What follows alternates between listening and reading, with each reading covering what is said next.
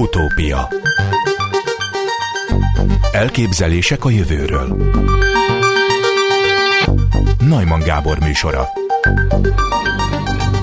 A fiatal tudósok versenyét az Európai Unió szervezi 1988 óta azzal a célral, hogy előmozdítsa a 15-20 év közötti fiatal tudós jelöltek együttműködését, hozzájáruljon fejlődésükhöz és a kutatás fejlesztés felé terelje ezt a korosztályt. A verseny első két fordulóját minden tagország maga szervezi meg, Magyarországon a Magyar Innovációs Szövetség a verseny főszervezője.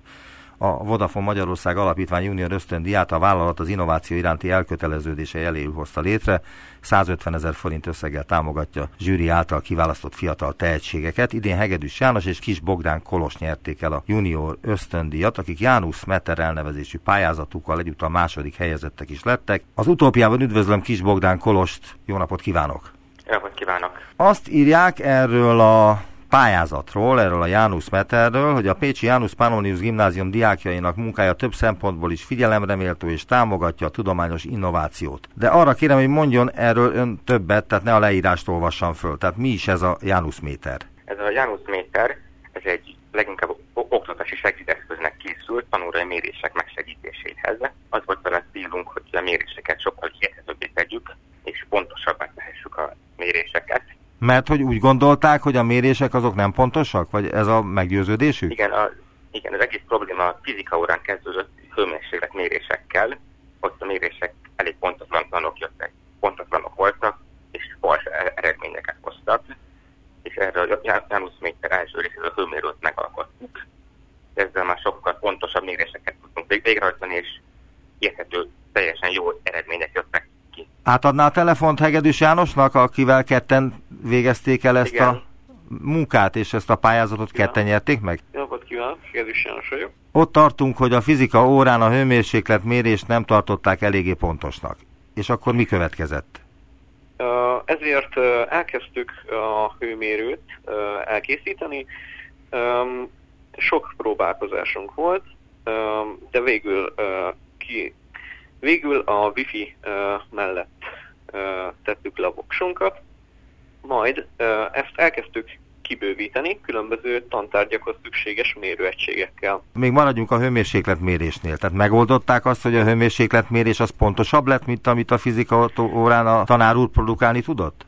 Uh, igen, mivel hogy a uh, mi rendszerünk uh, két digitális hőmérőn uh, alapul, amik sokkal pontosabbak, mint a higanyhőmérők, ezért az eredmények sokkal pontosabban és sokkal gyorsabban láthatóak lettek. Ezzel még olyan nagy innováció nem történt, hogy kicserélték a higany hőmérőt digitális hőmérőre. Ezután mi következett, tehát mitől vált ez végül is egy pályázat nyertesévé? A lényege az, hogy nem csak a hőmérő modul az egyetlen, amit beleépítettünk ebbe a rendszerbe, mert ez egy bővíthető keretrendszer, aminek az új ha egy ember új mérőegységet akar hozzáadni, csak pár órát vesz igénybe, ettől is innovatívabb, és már rengeteg természettudományos tárgyhoz fejlesztettünk ki különböző mérőegységeket, aminek így egy komplex rendszer lett az eredménye. Azt olvasni a pályázatról való leírásban, ahogy kiemelkedő, hogy az iskolai oktatásra használt mérőrendszereket reformálja meg, és emeli a mai technológia szintjére, másrészt versenytársainál sokkal komplexebb méréseket végző oktatási eszközként funkcionál a fizika, kémia, biológia és egészségtan területén. Akkor a fizikát kipipálhatjuk ezzel a hőmérséklet méréssel, ugye? Igen. A kémiában, a kémiában mit tettek? Kémiához pH mérőt tettünk, és oda is ugye alkalmas a hőmérsékletmérés, és ennyit készítettünk, viszont ez is bővíthető még tovább. Aztán itt felsorolják még a biológiát, mint tantárgyat. Ott milyen Igen, mérőeszköz? biológiához Igen? készítettünk egy egészségügyi mérőrendszert, különböző véroxigén, uh, pulzusmérővel és uh, bőrellenállás mérővel. És ez az egészségtanhoz is hozzátartozik, gondolom. Tehát, Igen, hogy ez egyben ez a van. kettő így együtt foglalja. És ezt honnan szerezték ezeket az eszközöket? Tehát ez miből volt? Ezeket az eszközöket külön modulokként, tehát szenzoronként vásároltuk meg, és raktuk össze külön 3D nyomtatóval készültek ezeknek az eszközöknek a vázai, mint tobozai. Mert hogy az önök rendelkezésére áll egy 3D-s nyomtató? Igen. Most visszadnám barátomnak, ő erről tud jobban beszélni. Kis Bogdán Kolos következik. Halló? Halló? Akkor a 3D-s nyomtatóról mondjon pár szót. Igen, szóval ugye az összes doboz 3D-s nyomtatóval készült. Egy ilyen nyomtató az nem egy nagyon bonyolult szerkezet, de a legtöbb embernek még ismeretlen lehet. Ez úgy működik, hogy egy nagyon vékony műanyag szállatból építik fel a tárgyat rétegenként, így végül is szinte bármit meg lehet vele építeni.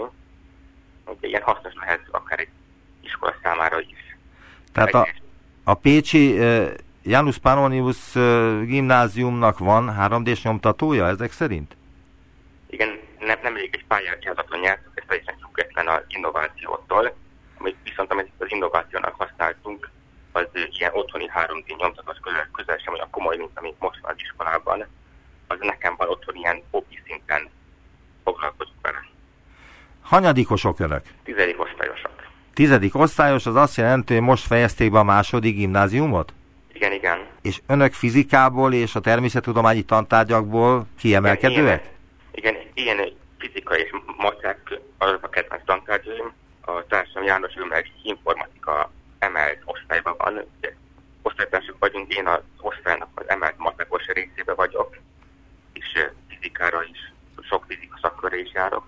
János meg emelt informatika szakos. Azt mondta azt hiszem János, hogy, hogy kellett vásárolni egy csomó mindent ahhoz, hogy ez az eszköz ez működjön. Ezt a saját pénzükből vásárolták, ezeket az Igen, eszközöket? ez mind saját pénzből ment, de szerencsére ezek a szenzorok egészen olcsók, hogy a legtöbbet Kínából rendeltük meg. Egy ilyen szenzor az ilyen pár ezer forintból kijön, ugye ez egészet szinte bárki is meg, meg, megvalósíthatja, nem egy nagy költségvetés. És az volt a voltak éppen inspiráció, hogy arra jöttek rá, hogy a fizika órán rosszak a mérési adatok, többek között a hőmérséklet mérésének az adatai. Igen, igen, ez egészet a főmérő indította el, hogy a hőmérséklet mérésnél, ahogy már említettem, teljesen rossz mérési eredmények jöttek ki. És ez indította be az egészet, hogy akkor egy főmérőt csináltunk, aztán szépen bővített az egész rendszer, és most már szinte minden természettudományos tantárgyban tudunk mérni. És a tanáruk mit szólt hozzá, amikor el, előjöttek azzal, hogy önök szerint ez, ezek a mérések ezek nem megfelelőek, ezekkel csak rossz eredményeket lehet produkálni, és saját maguk megcsinálják azt, ami jó? Ja, ez egészet a tanárunk, tanárunk ötlete volt az egész verseny, ugye, ugye ő mondta, hogy induljunk el ezen a versenyen, és ugye aztán jött a probléma, ugye először meg nem tudtuk, hogy milyen, milyen termékkel induljunk, és ugye aztán jött a probléma, hogy, hogy fizika órán pontosan a mérés, és ebből indult ki az egész. Világos, tehát akkor önök mindenképpen el akartak indulni ezen a bizonyos versenyen, Igen, amelyet az Európai Unió hirdet meg fiatal tudósok számára minden évben, igen. de nem tudták, hogy mi legyen az, amivel elindulnak, és ez adta magát, tehát végül is véletlenül Igen. rájöttek arra, ami... Na és mit tud ez az új szerkezet, ami a méréseket korrigálja, és ugyanakkor még mást is tud. Tehát amit lehet erről tudni, hogy működése a felhasználók számára egyszerű. A Janus méter szenzorokat használ, erről beszélt ön, vagyis külső eszközökkel végzik el a tanórákat támogató különböző méréseket. A mérőegységek a mért adatokat Wi-Fi-n keresztül eljutatják egy vezérlőhöz, ami továbbítja a megkapott értékeket a számítógép és a diákok okos telefonjai felé. Tehát akkor még ki kellett építeniük egy ilyen köztes állomást is, nem? Igen, ugye itt az egésznek van egy ilyen központi vezérlő egysége, ez csinálja a wifi a terembe, és ugye a wifi keresztül, hogy bármi okostelefonnal is lehet nézni a méréseket, és ami még fontos volt nekünk, hogy a digitális táblára is ki lehessen vetíteni az egészet, és akkor ott is nyomon lehet követni a méréseket. Hol mutatták be ezt először, vagy hol próbálták ki, hogy működik-e egyáltalán az önök által kitalált elv? Ezt ö, már a iskolai fizika órákon elkezdtük próbálgatni, és ott is teljesen jól működött, és az első ilyen innovációs verseny, az ugye ez a 28. ifjúság innovációs verseny volt, amin indultunk vele. Visszaadni egy pillanatra Hegedűs Jánosnak? Igen, persze. Ön is tanulja, ugye, amit mond Kis Bogdán Kolos, ugye, Igen. amiről beszélgetünk. Tehát, hogy itt arról volt szó, és azt kérdeztem, hogy hol próbálták ki először, de mit szóltak hozzá az osztálytársaik? Mi volt a véleményük? Segítették-e önöket egyáltalán? Vagy ez, ez ott szokásos, hogy itt előjönnek különböző találmányokkal az osztálytársak? Igazából ez a projekt egy szakkör keretében indult el, ami az maga idejében még nem volt olyan híres az iskolánkban, tehát mi ketten jártunk csak erre a szakkörre, és mások nem is nagyon tudtak erről a projektről. De amikor megtudták, akkor mit szóltak hozzá? Vagy egyáltalán ez számított, hogy önök egy ilyen Európai Uniós pályázatra adnak be valamit? Igen, utána már egyre több jelentkezőt kaptunk, aki jövőre részt is vesz majd ezeken a szakkörökön. Mennyire komoly önöknél a fizika, illetve a matematika oktatás? Mert úgy tudom, hogy hogy Kis Bogdán Kolos felsőszintű matematikára jár, ön meg felsőszintű fizikára? Informatikára. Informatikára. Tehát ez mennyire komoly, tehát mennyire, hát ez az életcéljuk? Uh, igen, ez a következő pályánkhoz nagyon uh, pontoság, maga a fizika, az informatika és a matematika együtt, mert uh, a mi célunk uh, ilyen rendszerek kiépítése, amihez például most a fizika volt fontos, mivel hogy ez egy mérőegységrendszer, és különböző problémák megoldásához ez a három tantárgy igen fontos. Ez a mérőegységrendszer, ez azon kívül, hogy pontosabb méréseket tud bemutatni, azért, mert a szenzorok azok precízebbek, mint ami az órákon használatosak.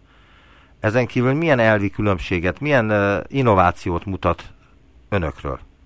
Mi az, amit kitaláltak? Azon kívül, hogy pontosabb eszközökkel pontosabb méréseket tudnak produkálni.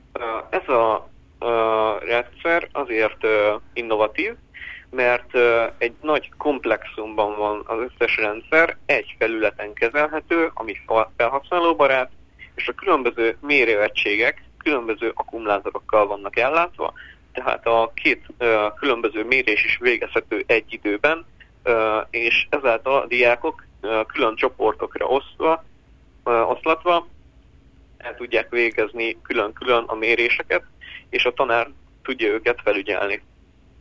És a diákok is hozzáférnek a tele, okos telefonjaik által azokhoz az eredményekhez, amelyeket ez az eszköz produkál? Uh, igen, csak egy wifi hálózatra kell rácsatlakozni, és felmenni egy uh, web oldalra. Uh, ez egy uh, saját, tehát a vezérlőn futó szerveren lévő weboldal, amin meg tudják ők tekinteni a különböző mért eredményeket. Azt megnézték, hogy mint oktatási segédeszköz egy ilyen dolognak van helye esetleg? Mint oktatási segédeszköznek? Hát... Uh, Tehát, hogy ebből üzletet el lehet-e csinálni, azt kérdezem tulajdonképpen.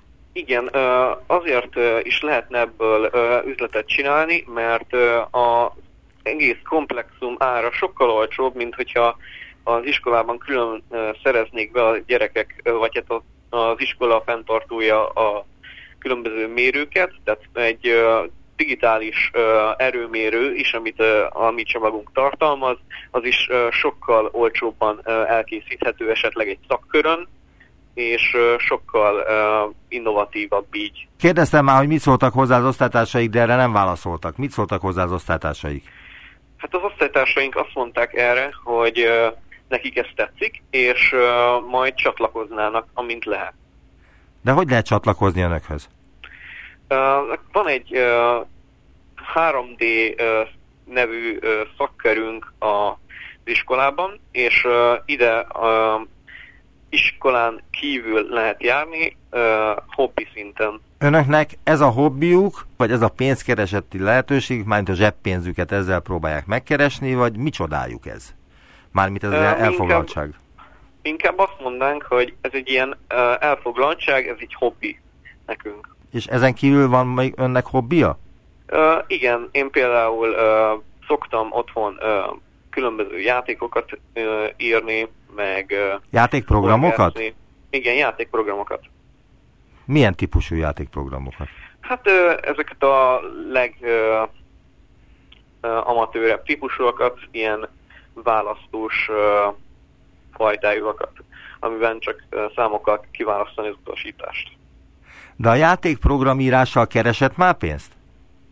Még nem, csak hobbi szinten csinálom. Tehát ez az első olyan tevékenysége önnek, amivel, hát nem tudom, mennyire komoly, de honoráriumot kaptak, mert a Vodafone-tól 150 ezer forintot fejenként egyébként? Ö, nem, ö, pály- szerintem csak pályázatonként, mert Tehát, az én nevem alá volt írva. Igen. Tehát, hogy ketten kaptak végül is 150 Igen, ezer forintot, de ki tudja, hogy mi lesz ebből, mert hogy akkor e, emiatt indulhatnak az Európai Unió innovációs tehetségkutató versenyén, amit e, nem tudom, hogy hogyan díjaznak, de gondolom, hogy eléggé komolyan. Ö, igen, ö, ösztöndíjjal jár. Ami a egyetemi tanulmányaikat esetleg segíti, vagy hogyan? Ö, nem, ez olyan ösztöndíj, amit ö, most a pályázat idején kapunk elvileg, és ö, majd 30 többletpontot kap az első három ö, helyezett. Mármint a felvételire. Igen, felvételre. És hova kívánnak felvételizni? Jelenlegi ö, cél a Pesti ö, PME villamosmérnöki kar. Önnek. Igen, adjam a társamat? Igen, akkor adja vissza kis Bogdán Rendben. Kolost egy pillanatra. Köszönöm. Azt kérdeztem Hegedűs Jánostól, hogy hogy ez micsoda, ez az elfoglaltság, ez hobbi, vagy valami sokkal komolyabb annál, vagy önnek micsoda? De ugye van, van egy ilyen iskolai szakra, ahogyan ő is említette. Ez nekem már szinte ilyen iskolai óraként van bent. Én mindig járok erre, a- erre a három is szakkörre. És, de ez még mindig ilyen hobbi szinten van. Szeretek bejárni, és ezek, ezeket a szakköröket. Tehát, hogy valami ilyesmit szeretne tanulni, amikor felsőfokú intézménybe kerül, tehát egyetemre Igen. kerül. Mi szer- hova szeretne majd menni, tudja már? Én, én is a BMR-re szeretném menni, még konkrét irány nincsen, de valami ilyen informatika, fizika esetleg, valami ilyesmiben gondolkodok. Mennyi időt tölt el naponta a számítógépe előtt? Naponta szerintem egy jó két-három órát. Összesen? Szoktam- Tessék, Hát ez nem olyan irreálisan sok idő, mert van, aki 10-12 órát, vagy 15 Nem. órát. szoktam is YouTube videókat nézni, leginkább ilyen kütyükről, programozásról, meg szoktam programozgatni, és most még ilyen alapabb szinten, és még emellett szoktam forrasztani is mindenféle ilyen kisebb elektronikai cuccokat, meg ilyeneket. Hegedűs János a társa mondta, hogy ő ír játékprogramokat is. Ön is ír játékprogramokat? Én nem annyira szoktam, én, ahogy em- em- említettem, inkább forrasztani, meg engem inkább a hardware érdekel jobban. Micsoda? Eh, Szoftvert is szoktam. Nem nagyon értettem, amit az előbb mondott. Vagy engem inkább a hardware érdekel jobban egy kicsit. A, Ja, hardware, azt nem értettem, bocsánat. Igen. Tehát, hogy a hardware része jobban érdekli, mármint, hogy építeni ilyen számítógépet, az jobban érdekli Igen. esetleg?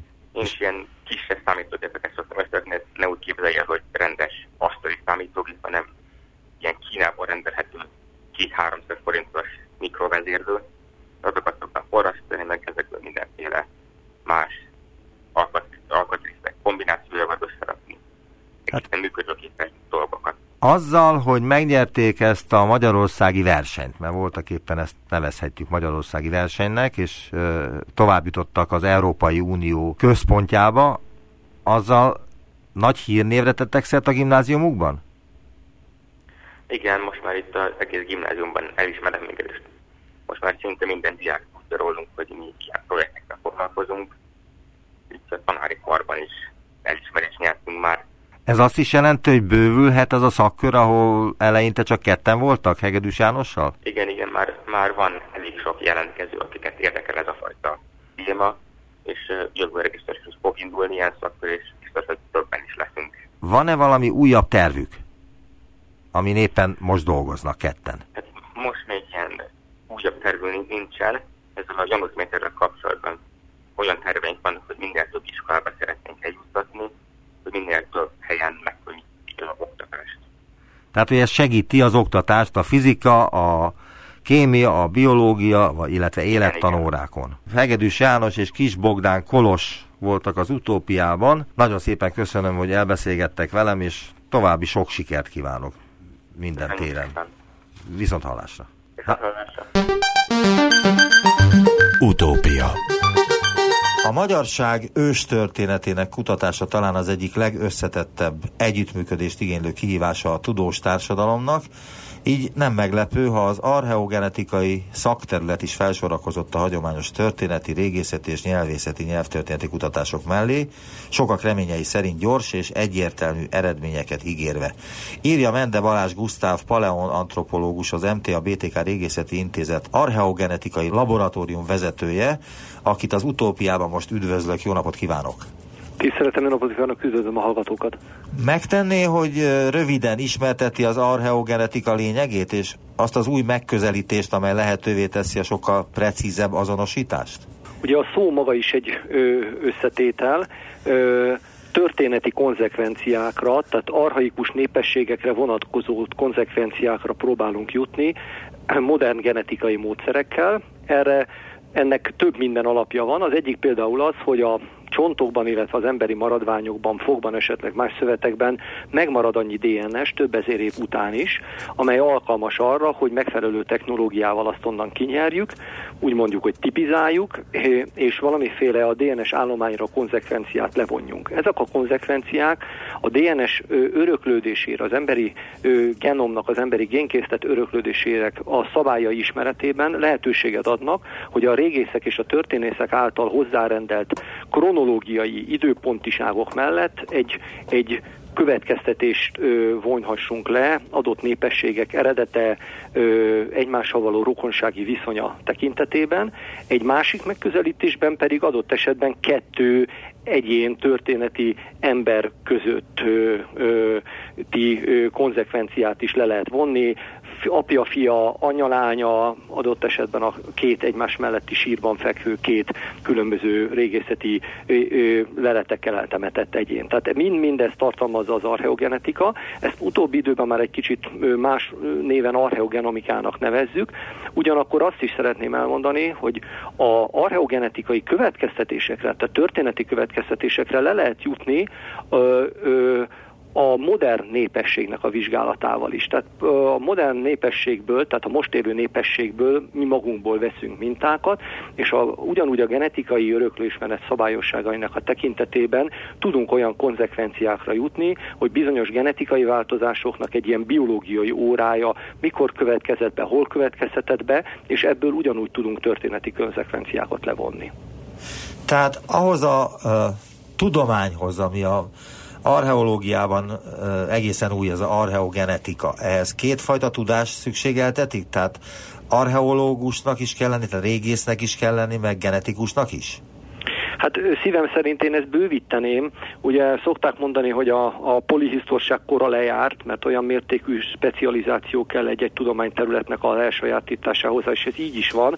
Ugyanakkor kell valami egységes szemlélet, vagy egységes kutatócsoport, vagy egy, egy több kitekintéssel bíró ö, kutatói gárda. Ugye nálunk például itt a ön által említett archeogenetikai laboratóriumban én paleoantropológus vagyok, alapvetően történész végzettségű, másodlagosan biológus, van van kolléganő, aki molekuláris biológus, van olyan kolléga, aki bioinformatikusnak készül, és ugye be vagyunk a, a régészeti intézetbe ékelődve pozitív értelemben, tehát tele vagyunk régész kollégával, akik nekünk ezeket a kérdéseket, történeti jelenségeket, régészeti jelenségeket értelmezik, illetve felteszik nekünk az adott kérdéseket. Tehát ennek kizárólag így van értelme. Látjuk azt ö, sokszor publikációkból is, meg sajtóban megjelenő hírekből is, hogy milyen sutaságokat, nem akartam, akarattal nem butaságot mondtam, milyen sutaságokat tud néha okozni az, hogyha csupán genetikai tudással, vagy genetikai gondolkodással, természettudományos gondolkodással megyünk előre,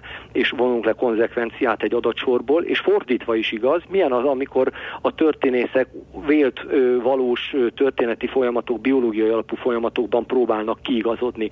Ezt próbálja ez az összetett tudományterület tulajdonképpen kiküszöbölni. Mondana példát az ilyen sutaságokra, amit említett?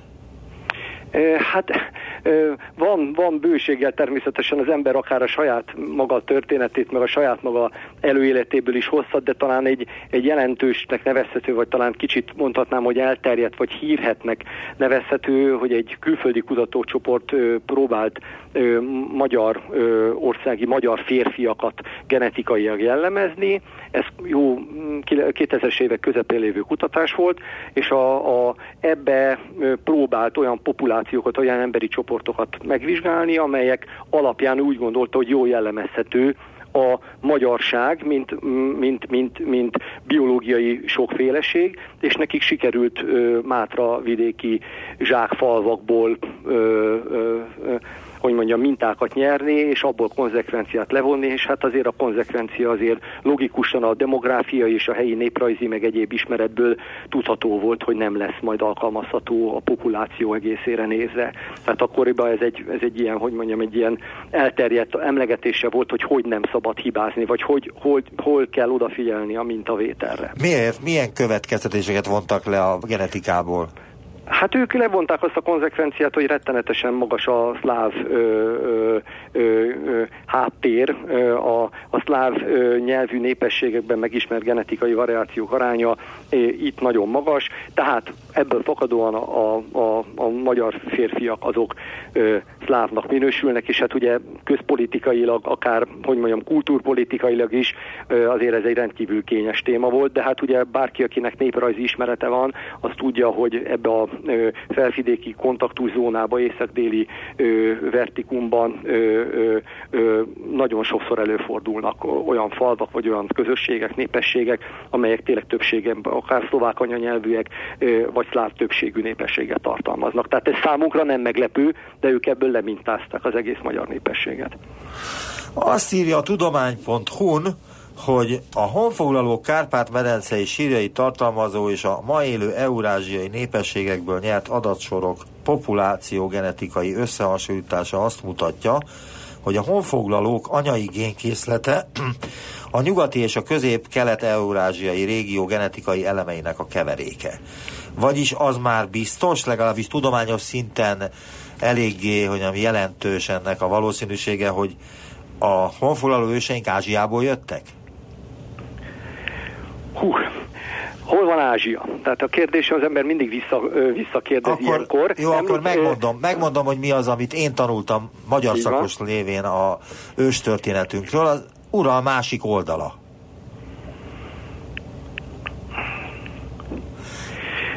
Nekem legalábbis azt tanították annó 1981-82 környékén, hogy a magyarok feltehetőleg az Ural másik oldalán élhettek, és valamilyen, Onnak, igen. és valamilyen okból, ki tudja, elkezdtek, tehát elindultak nyugat felé. Na most ez valószínűleg, hogy ezt önálló mondatként ö, ö, most csak nyelvészeti értelemben szabadna használni már, tehát azért ez valamilyen mértékben finomodott, illetve kiegészítődött újabb történeti, ö, nyelvészeti ö, ismeretekkel és megállapításokkal, de alapvetően genetikai értelemben, úgy, hogy ebbe a cikkbe is, ebbe a internetes oldalon próbáltam relatív finoman fogalmazni, hogy nagyon nagy kiterjedtségű az a földrajzi régió, amelyből keverék népként úgy tűnik, hogy elő előáll az a keverék, az a mix, amit mi honfoglaló magyarságnak nevezünk, és amelyik megjelenik a Kárpát-medencébe a 9. századnak a, a, a végén, a 10. századnak az elején. Na most, hogy itt az Urál az most egy földrajzi választóvonal, vagy nem földrajzi választóvonal, ezen, ezen lehet vitatkozni. Ugye általában az Ural vonaláig régészetileg is vannak konzekvenciáink, vagy vannak olyan nyomok, amelyekbe bele tudunk illeszteni segíteni egy vándorlási elképzelést. Az Uralon túl már nagyon ezek elvesznek, tehát az Uralon túl az a, az a mélység, az történetileg is egy nagyobb mélység. Tehát ott jobban vissza kell menni azokba a történeti időkbe, igazából bronzkori népességekig, bronzkorban élt népességekig, amikor igazából ezeket a keleti elemeknek a, a kialakulását, ö, ö, keveredését jellemezni tudjuk. Ugyanakkor tényes való, hogy vannak olyan kiemelt régiói ennek a keleti meg megjelölésnek, ennek az úgynevezett Ázsiának. Ez Mongóliának a, a, a felénk, tehát nyugathoz közelebb eső része, Tien Shan környéke, Altáj környéke, amely, amelyig vissza tudunk vezetni egy-egy olyan genetikai ágat, egy olyan genetikai típust, amely megjelenik a honfoglalókban. Ebből a szempontból ez a nagyjából ez a általam említett keleti mélység, ez nagyjából a maximum távolsága tőlünk való keletiség tekintetében, hogyha valaki ezt így vonalzó szerűen, vagy, vagy egy ilyen számegyenes szerűen próbálja elképzelni. Tehát minden, ami onnantól nyugatra van, az benne van abba a genetikai készletbe, amely a honfoglalókat jellemezte. Kisebb, nagyobb és külön természetesen bizonyos szempontokból különböző arányokban. Regionális értelemben, temetkezési kultúra, régészeti kultúra értelemben, mert szociális struktúra értelmében, de ezekből áll nagyjából a tizedik században Kárpát-Merencében élő magyarság. Vannak olyan elméletek, ehhez mit szól, gondolom, hogy szólt már valamit, mert hallott ezekről, amelyek azt valószínűsítik, hogy a honfoglaló magyarok rokonságban lehettek az évszázadokkal korábban élt Kárpát-medencei hunokkal. Ehhez mit szól? Igen, ezt hallottam, és én ezzel szoktam is vitatkozni.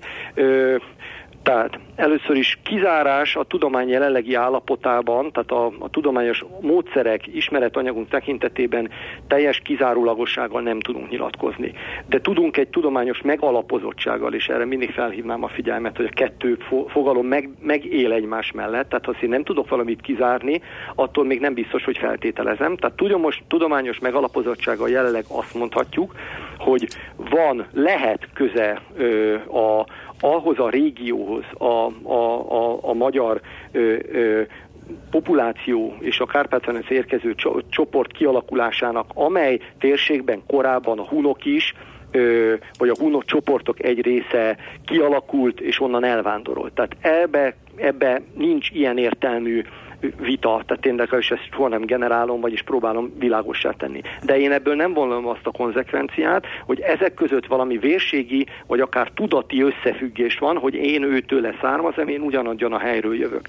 Az az egyik. A másik pedig az, hogy ezek az eddig megtalált nyomok, amik oda vezetnek, számarányok tekintetében meglehetősen kis, kis arányúak. Tehát néhány minta van, olyan minta, amely ennyire keleti, és a, a hunok egykori területével, vagy vélt egykori területével összefüggésbe hozható. A vélt szót azért gondolom, hogy ki kéne hangsúlyozni, mert amikor mi azt mondjuk, hogy a magyarság őstörténete egy nagyon problémás dolog, akkor a, a, tulajdonképpen a magyarság őstörténete a hunok őstörténetéhez képest az semmi, az egy, az egy, ismer, az egy olvasókönyv. Ahhoz képest, hogy a hunokról tulajdonképpen se nyelvi, se teritoriális, se régészeti értelemben a keleti eredetű ö, hátterükről nagyon keveset és nagyon szórtan tudunk. Tehát éppen ezért rendkívül hogy mondjam, veszélyesnek tartom, hogyha lefordítjuk rögtön ezt a, ezt a magyar ö, köztudatba, öntudatba, magyar nemzeti énképbe, akár a magyar nemesi társadalomba, ugye Verbőci óta, Mátyás király óta, Kézai óta meglévő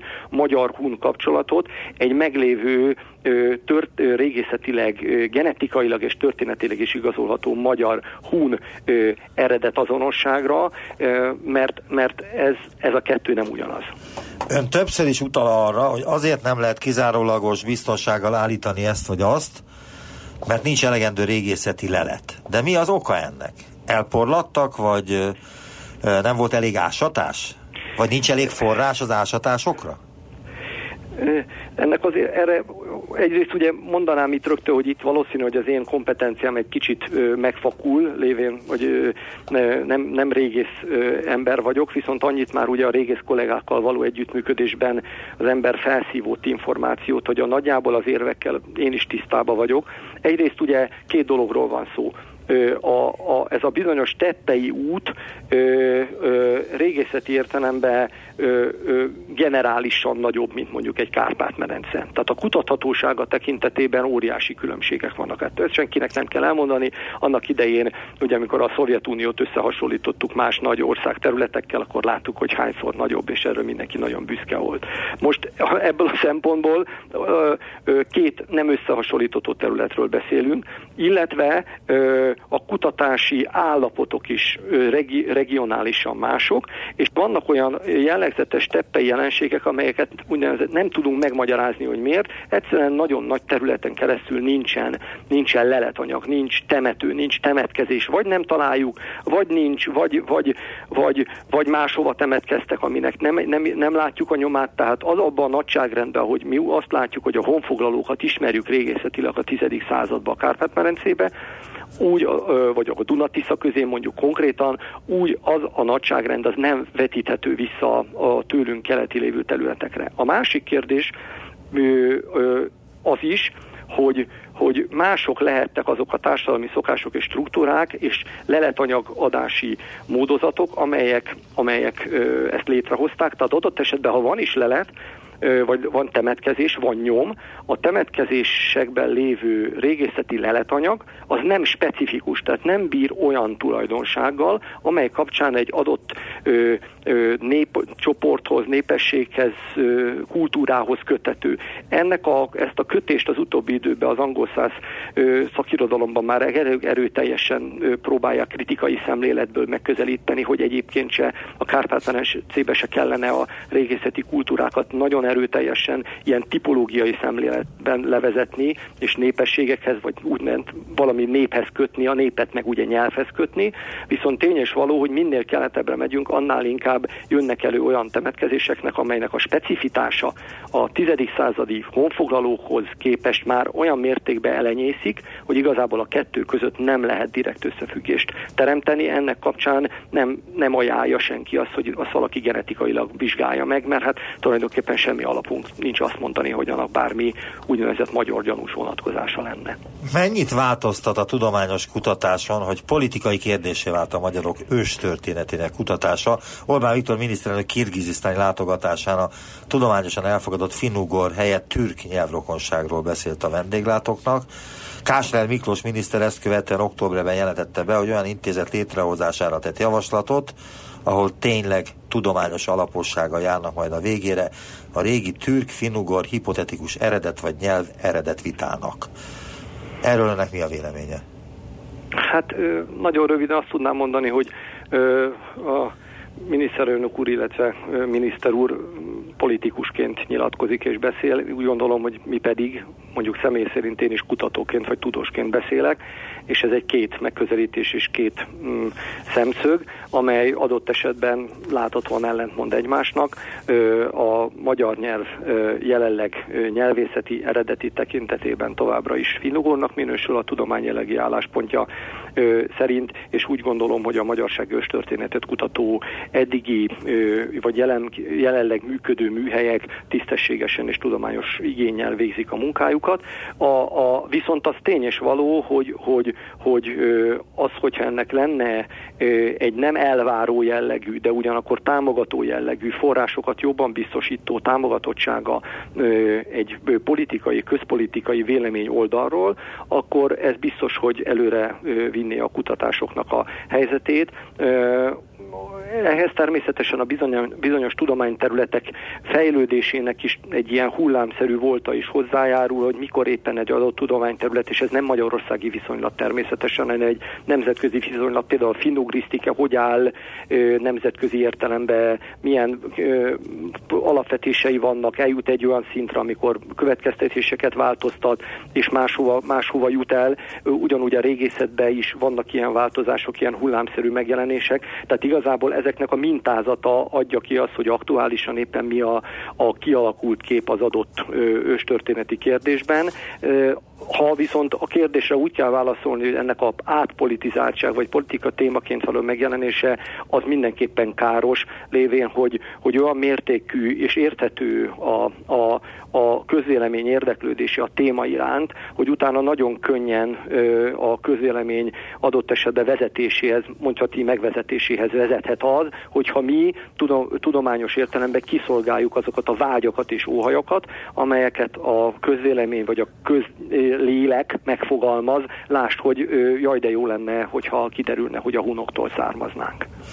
Most akkor elolvasom a Haba Tortánt, a Magyarság Kutató Intézet feladata egyebek között a magyarság ős története, a honfoglalás, a magyar középkor kutatása, vallástörténeti, néprajzi és népzenei kutatás, részvétel a kulturális turizmus, vallás és zarándok, turizmus fejlesztésében. Továbbá a magyar identitás hazaszeretet kifejeződésének történelmi bemutatása a magyar történelem korábbi évszázadaiból és mindenről angol és magyar nyelvű folyóirat kiadása. Nem kell erre reagálnia, ha akar, akkor nyugodtan reagáljon.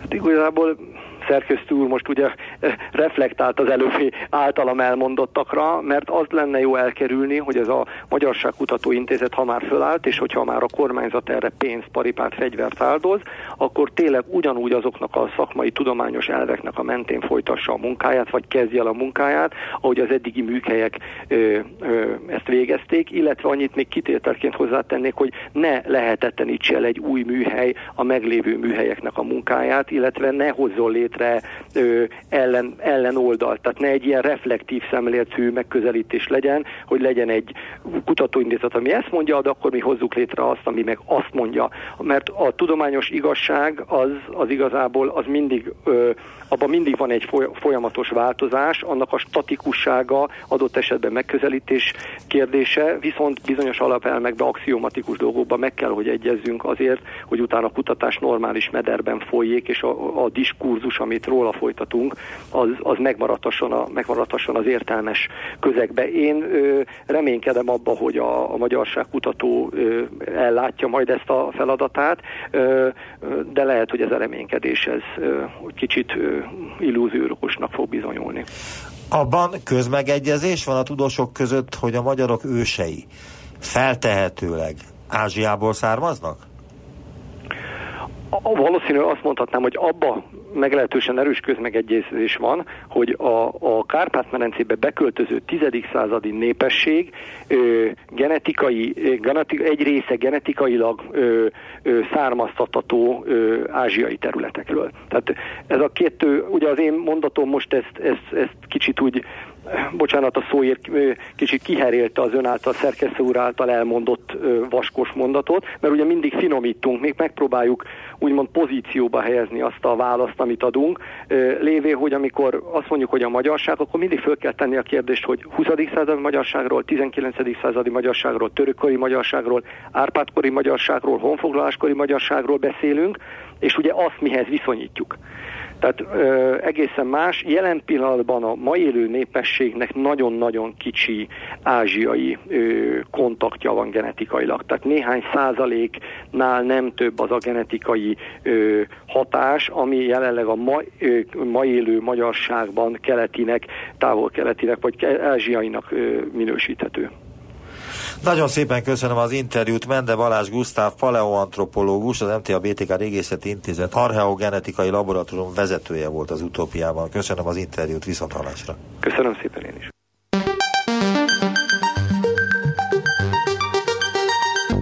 Visszaértünk a jelenbe. Neumann Gábor utópia című műsorát hallották.